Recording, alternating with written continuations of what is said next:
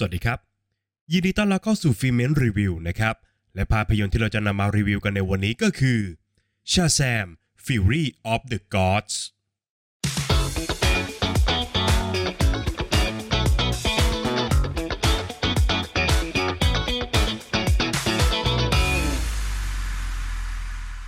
เฮสเปราคาลิปโซ และแอนเธีย ลูกสาวทั้ง 3 คนของเทพเจ้าแอตลาส ได้กลับมาทวงแค้นของพวกเธออย่างโลกมนุษย์โดยกองทัพของมังกรและสัตว์ประหลาดอันดุร้าย ในขณะที่บิลลี่แบตสันกำลังทำความเข้าใจถึงภาระหน้าที่ของการเป็นซูเปอร์ฮีโร่ต้องร่วมมือกับครอบครัวของพวกเขา ออกปกป้องโลกอีกครั้งในนามของชาแซม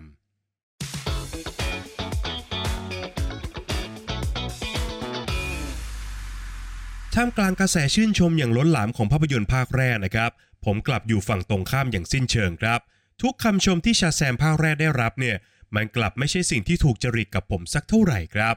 โดยเฉพาะกับการยิงมุกตลกเลียราดในสถานการณ์หน้าสิวหน้าขวานของภาพยนตร์ครับ แต่จะว่าไปแล้ว ความรู้สึกเหล่านั้นเนี่ยมันกลับส่งผลดีกับผมในการรับชมภาพยนตร์ภาคนี้นะครับ เพราะว่ามันทำให้ผมไม่คาดหวังอะไรจากภาพยนตร์เลยครับ และก็ยังพอรู้ทิศทางของมันนะครับว่า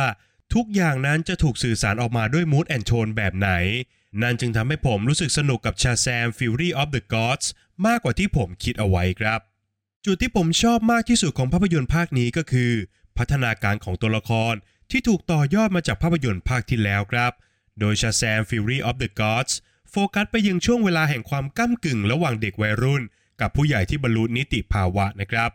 โดยตัวละครอย่างบิลลี่แบตสันในวัย 17 ย่าง 18 ปีนั้น ถูกผลักให้กลายเป็นผู้นำของ Shazamily หรือว่าครอบครัวซูเปอร์ฮีโร่ของเขานั่นเองครับ ซึ่งตัวเขาเนี่ยก็ยังไม่สามารถนิยามความหมายของคำว่าผู้นำได้ซะด้วยซ้ำไปนะครับ นอกจากนี้ การตั้งตนเป็นผู้นำของบิลลี่ยังเป็นสิ่งที่ไม่มีใครในบ้านร้องขอ เช่นเดียวกันกับการยกครอบครัวออกไปปกป้องเมืองให้ปลอดภัย แต่กลับสร้างความเสียหายให้แก่เมืองที่พวกเขาอยากจะปกป้อง จนทำให้ประชาชนรวมถึงสื่อทุกสำนักเนี่ยรวมกันประณามการกระทำของพวกเขาครับ ไม่เพียงแต่ตัวละครหลักอย่างบิลลี่เท่านั้นนะครับ แต่ตัวละครคู่ซี้อย่างเฟรดดี้รวมไปถึงตัวละครสมทบอย่างแมรี่เองเนี่ยก็เติบโตเป็นวัยรุ่นขึ้นมาพร้อมกับบิลลี่เช่นกันครับ นั่นจึงทำให้พวกเขามีแนวความคิดเป็นของตัวเอง โดยเฉพาะในแง่ของการใช้ชีวิต และการวางแผนอนาคตในฐานะมนุษย์ธรรมดาคนหนึ่งครับ ที่ยังคงต้องการมีชีวิตส่วนตัว เมื่อพวกเขาไม่ได้เป็นซูเปอร์ฮีโร่ครับ ซึ่งแนวทางของพวกเขาก็แตกต่างจากบิลลี่อย่างสิ้นเชิง แม้ว่าองค์ประกอบและก็ความขัดแย้งที่ตัวหนังสร้างขึ้นมานั้น มันจะเบาบางและก็ไม่ได้ถูกนำมาใช้ประโยชน์สักเท่าไหร่นักนะครับ แต่ผมรู้สึกว่ามันกลับมีส่วนสำคัญครับ ในการนิยามคำว่าครอบครัว ซึ่งเป็นการต่อยอดวัตถุดิบหลักจากภาพยนตร์ภาคแรกได้อย่างน่าชื่นชมครับ โดยเฉพาะกับ part ดราม่าที่แม้จะมีเวลาบนจออันน้อยนิด แต่มันกลับสามารถมอบความอบอุ่นหัวใจให้กับผู้ชม ผ่านบทสนทนาเพียงแค่ไม่กี่ประโยคเท่านั้นครับ นอกจากพัฒนาการของตัวละครแล้วนะครับชาแซม Fury of the Gods ยังเป็นภาพยนตร์ที่มีสเกลใหญ่ขึ้นกว่าภาคแรกอย่างชัดเจนครับ โดยเฉพาะในแง่ของฉากแอคชั่น ซึ่งเหล่าตัวละครต้องเผชิญหน้ากับ 3 เทพเจ้า ที่มีพลังพิเศษอันแตกต่างกันนะครับ ทั้งการเคลื่อนย้ายวัตถุ การควบคุมจิตใจมนุษย์ รวมไปถึงพลังอันยิ่งใหญ่อย่างการเคลื่อนย้ายแก่นโลกครับ มันนำมาซึ่งการออกแบบฉากแอคชั่นที่มันเต็มไปด้วยงาน CG สุดอลังการนะครับ รวมไปถึงมังกรตัวเป้งนะครับที่ไม่ได้มาเพียงแค่ตัวประกอบเท่านั้น แต่ยังเป็นอีกหนึ่งศัตรูหลักที่ครอบครัวชาแซมเนี่ยต้องร่วมต่อสู้ด้วยครับ นั่นจึงทำให้ในช่วงครึ่งหลังของภาพยนตร์นั้น เดินหน้าด้วยฉากแอคชั่นแบบล้วนๆเลยนะครับแม้มันจะมีช่วงที่โมยิงมุกตลกขัดขาตัวเองอยู่บ้าง แต่โดยภาพรวมแล้วเนี่ยมันก็นับว่าสนุกเพลิดเพลินทีเดียวครับ หากจะให้ติเนี่ยมันก็คงจะหนีไม่พ้นความเป็นสูตรสำเร็จมากๆของภาพยนตร์นะครับ ผมรู้สึกว่าในยุคสมัยที่โลกใบนี้เนี่ย มันเต็มไปด้วยภาพยนตร์ซูเปอร์ฮีโร่การมีอยู่ของมันเนี่ยจึงเป็นเรื่องที่ท้าทายขึ้นเรื่อยๆครับ โดยเฉพาะกับการตามหาลายเซ็นอันเป็นเอกลักษณ์ และการสร้างจุดยืนที่โดดเด่นแตกต่าง แต่ชาแซม Fury of the Gods กลับเป็นภาพยนตร์ที่เดินหน้าตามขนบ และก็พิมพ์นิยมอย่างหมดจดเลยนะครับ ทั้งแรงจูงใจของวายร้าย ที่หมายมั่นปั้นมือจะครองโลกอย่างไม่มีที่มาที่ไปครับ รวมไปถึงสูตรสำเร็จด้านกราฟชีวิตของตัวละคร ที่มักจะพุ่งสูงสุดในช่วงต้นนะครับ ก่อนที่จะดิ่งลงในช่วงกลางเรื่อง แล้วก็ลุกขึ้นสู้ใหม่อีกครั้งในช่วงท้าย พอทุกอย่างเนี่ยมันเดินตามขนบแบบทุกกระเบียดนิ้ว มันจึงทำให้ผู้ชมนั้นสามารถคาดเดาทิศทางล่วงหน้าได้อย่างง่ายดายครับ และซ้ำร้ายเมื่อทุกอย่างที่เกิดขึ้นบนจอนั้น มันไม่ได้เปลี่ยนแปลงไปจากสิ่งที่ผู้ชมเนี่ยคาดเดาเลยครับ นอกจากนี้ตัวหนังยังมีรอยแผลให้เห็นอยู่ตลอดทั้งเรื่องนะครับ โดยเฉพาะในแง่ของความต่อเนื่องของเหตุการณ์ ซึ่งมันเป็นปัญหาที่พบเห็นได้บ่อยนะครับในภาพยนตร์แอคชั่น ที่มักจะเล่าหลายเหตุการณ์เนี่ยพร้อมกันแบบคู่ขนาน และก็ต้องหวังพึ่งการตัดต่อ เพื่อประคองเวลาไม่ให้แต่ละเหตุการณ์เนี่ยมันเกิดช่องว่างระหว่างกันมากจนเกินไปครับ และหากไม่นับว่าจักรวาล DC กำลังจะถูกรีบูตเพื่อจะเดินหน้าไปสู่ทิศทางใหม่นะครับ ทิศทางในอนาคตของชาแซมเนี่ยก็นับว่าน่าสนใจอยู่ไม่น้อยเหมือนกันนะครับ แต่น่าเสียดายครับที่เชื้อไฟ ซึ่งถูกใช้ในการปูอนาคตเหล่านั้นเนี่ย ไม่ว่าจะเป็นตอนจบของภาพยนตร์ รวมไปถึงฉากหลังเครดิตของเรื่องเนี่ย มันเป็นเถ้าถ่านจากจักรวาลเก่าที่กำลังจะถูกโละทิ้งครับ แต่อย่างน้อยนะครับผมก็คิดว่าเราสามารถมอง Shazam Fury of the Gods ในฐานะภาพยนตร์สักเรื่องหนึ่งที่มันสามารถมอบความบันเทิงแบบเต็มสูบให้กับผู้ชมได้อย่างไม่ขัดเขินครับ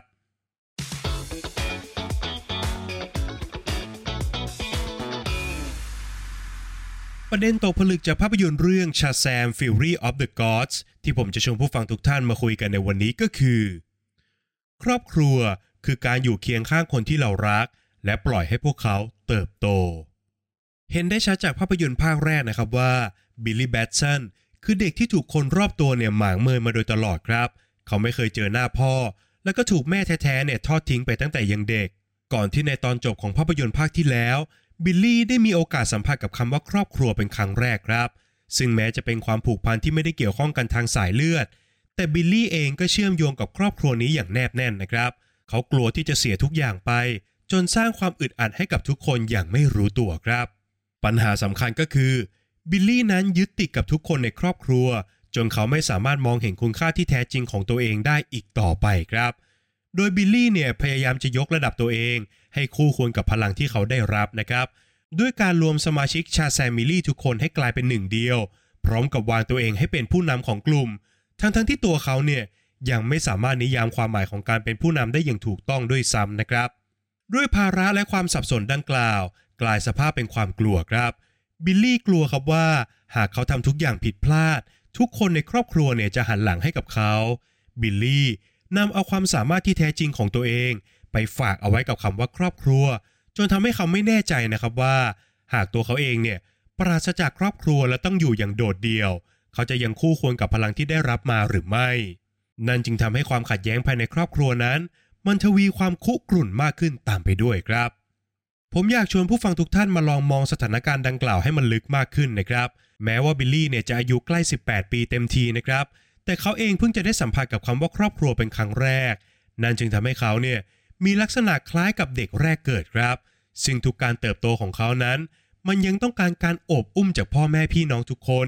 ในขณะที่เด็กคนอื่นในครอบครัวนั้น ใช้ชีวิตแบบครอบครัวมานานกว่าครับ และพวกเขาก็กำลังจะก้าวเข้าสู่ความเป็นวัยรุ่นอย่างเต็มตัว พวกเขาทุกคนเนี่ยต้องการพื้นที่ส่วนตัวมากขึ้น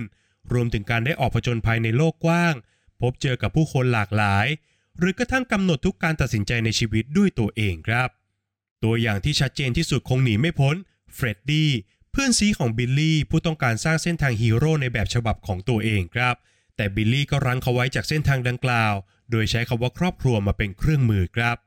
ตัวละครที่สามารถสรุปสถานการณ์ทั้งหมดของบิลลี่ได้อย่างยอดเยี่ยมก็คือแมรี่พี่สาวคนโตของบ้านที่กำลังจะก้าวเข้าสู่การเป็นผู้ใหญ่อย่างเต็มตัวนะครับ นั่นจึงทำให้เวลาส่วนใหญ่ของเธอนั้น หมดไปกับการอ่านหนังสือเพื่อสอบเข้ามหาวิทยาลัยครับ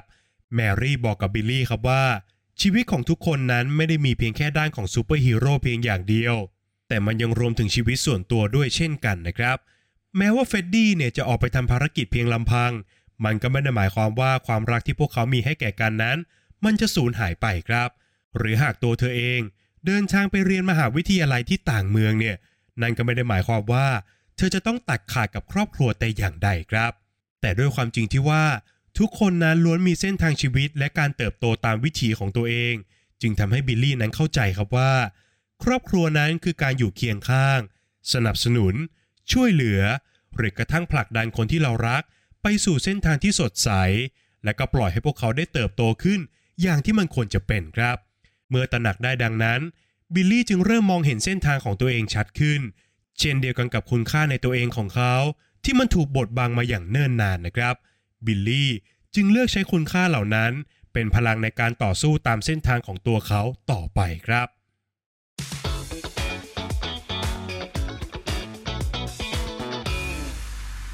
แล้วก็มาถึงช่วงการให้คะแนนของภาพยนตร์กันแล้วนะครับ ในส่วนของบทภาพยนตร์นั้นผมขอให้ไว้ที่ 6 คะแนนครับ สิ่งที่โดดเด่นที่สุดก็คือการหยิบจับช่วงอายุของตัวละครได้อย่างถูกต้อง ด้วยการนำเสนอความสับสนและก็ภาระที่ตัวละครต้องแบกรับ ในช่วงวัยที่พวกเขายังไม่พร้อมนั่นเองครับ แต่นอกเหนือจากนั้นแล้วนะครับตัวหนังเนี่ยเลือกจะเล่าเรื่องราวแบบสู่สำเร็จ และก็ยังคงมีบาดแผลให้เห็นอยู่ตลอดทั้งเรื่องครับขยับมาต่อกันที่งานสร้างนะครับผมขอให้ไว้ที่ 8 คะแนนครับ ชัดเจนครับว่าชาแซมในภาคนี้ up scale ขึ้นจากภาคที่แล้วอย่างก้าวกระโดดเลยนะครับ โดยเฉพาะในแง่ของงานออกแบบที่มันจัดเต็มทั้งฉากแอคชั่นสัตว์ประหลาด เวทมนต์ รวมไปถึงมังกรด้วยเช่นกันครับ งานหนักแทบทั้งหมดนั้นจึงตกไปอยู่กับแผนก CG ซึ่งโดยรวมแล้วเนี่ยพวกเขาก็ทำหน้าที่ได้ดีมากๆนะครับ แม้ว่าจะมีบางฉากที่มันดูไม่เนียนอยู่บ้าง แต่มันก็นับเป็นส่วนน้อยที่สามารถปล่อยผ่านได้ครับ ในส่วนของนักแสดงนะครับผมขอให้ไว้ที่ 6 คะแนนครับ โดยภาพรวมแล้วนักแสดงทุกคนก็ทำหน้าที่ของพวกเขาได้ดีตามมาตรฐานนะครับ บทบาทเด่นนั้นตกอยู่กับแซคารีลีวาย ที่ทำได้ดีพอใช้กับการเป็นฮีโร่ในคราบของเด็กวัยรุ่นนะครับ แต่ในบางจังหวะเนี่ย ผมรู้สึกว่าการแสดงของเขามันดูจะล้นเกินไปสักหน่อยครับ ขณะที่แจ็คดีแลนเกรเซอร์ได้รับพื้นที่ให้แสดงความหลากหลายทางอารมณ์มากขึ้น ซึ่งเจ้าตัวเนี่ยก็ทำได้อย่างไม่เลวนักเช่นกันนะครับ แต่คนที่มีเสน่ห์และก็โดดเด่นจนทะลุจอก็คือเรเชลเซเกลอร์ที่ขโมยซีนได้ทุกครั้งที่เธอปรากฏตัวจริง ๆ ครับ ข้อคิดที่ได้นะครับ ผมขอให้ไว้ที่ 6 คะแนนครับ แม้จะสอดแทรกประเด็นเรื่องครอบครัว รวมไปถึงการเติบโตของเหล่าตัวละครในเรื่องเอาไว้ด้วยนะครับ แต่ด้วยความที่หนังเนี่ยอัดแน่นด้วยฉากแอคชั่นและก็การเดินเรื่องที่รวดเร็วนั้น มันทำให้ความขัดแย้งต่างๆเนี่ยมันดูเป็นอะไรที่เบาบางเหลือเกินครับ โดยเฉพาะอย่างยิ่ง เมื่อนำเอาความขัดแย้งดังกล่าวเนี่ยมาเทียบกับโลกที่กำลังจะแตกเป็นเสี่ยงเสี่ยง จากการรุกรานของมังกรและก็วายร้ายทั้ง 3 คนครับ ส่วนสุดท้ายก็คือส่วนของความสนุกนะครับ ผมขอให้ไว้ที่ 8 คะแนนครับ ถึงบทหนังจะมีรอยแผล แต่ด้วยงานสร้างที่ยิ่งใหญ่และก็อัดแน่นด้วยฉากแอคชั่นเนี่ย มันก็สามารถทำให้ Shazam Fury of the Gods เป็นหนังที่ดูสนุกได้ไม่ยากนะครับ ว่ากันตามตรงก็คือในช่วงครึ่งหลังของภาพยนตร์เนี่ยมันเต็มไปด้วยฉากแอคชั่นแบบแทบจะ non-stop เลยนะครับ ซึ่งมันก็นับเป็นช่วงเวลาที่เพลิดเพลินดีเหมือนกันครับ จากคะแนนทั้ง 5 ส่วนนะครับหารเฉลี่ยกันออกมาแล้วทำให้ภาพยนตร์เรื่อง Shazam Fury of the Gods ได้คะแนนเฉลี่ยจาก Filmment ไปอยู่ที่ 6.8 คะแนนครับ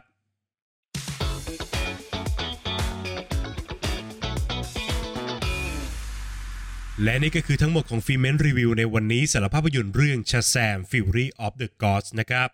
ก่อนจากกันไปครับอย่าลืมกดไลค์กด subscribe และกดกระดิ่งแจ้งเตือนให้กับ Filmment ในทุกช่องทางด้วยนะครับ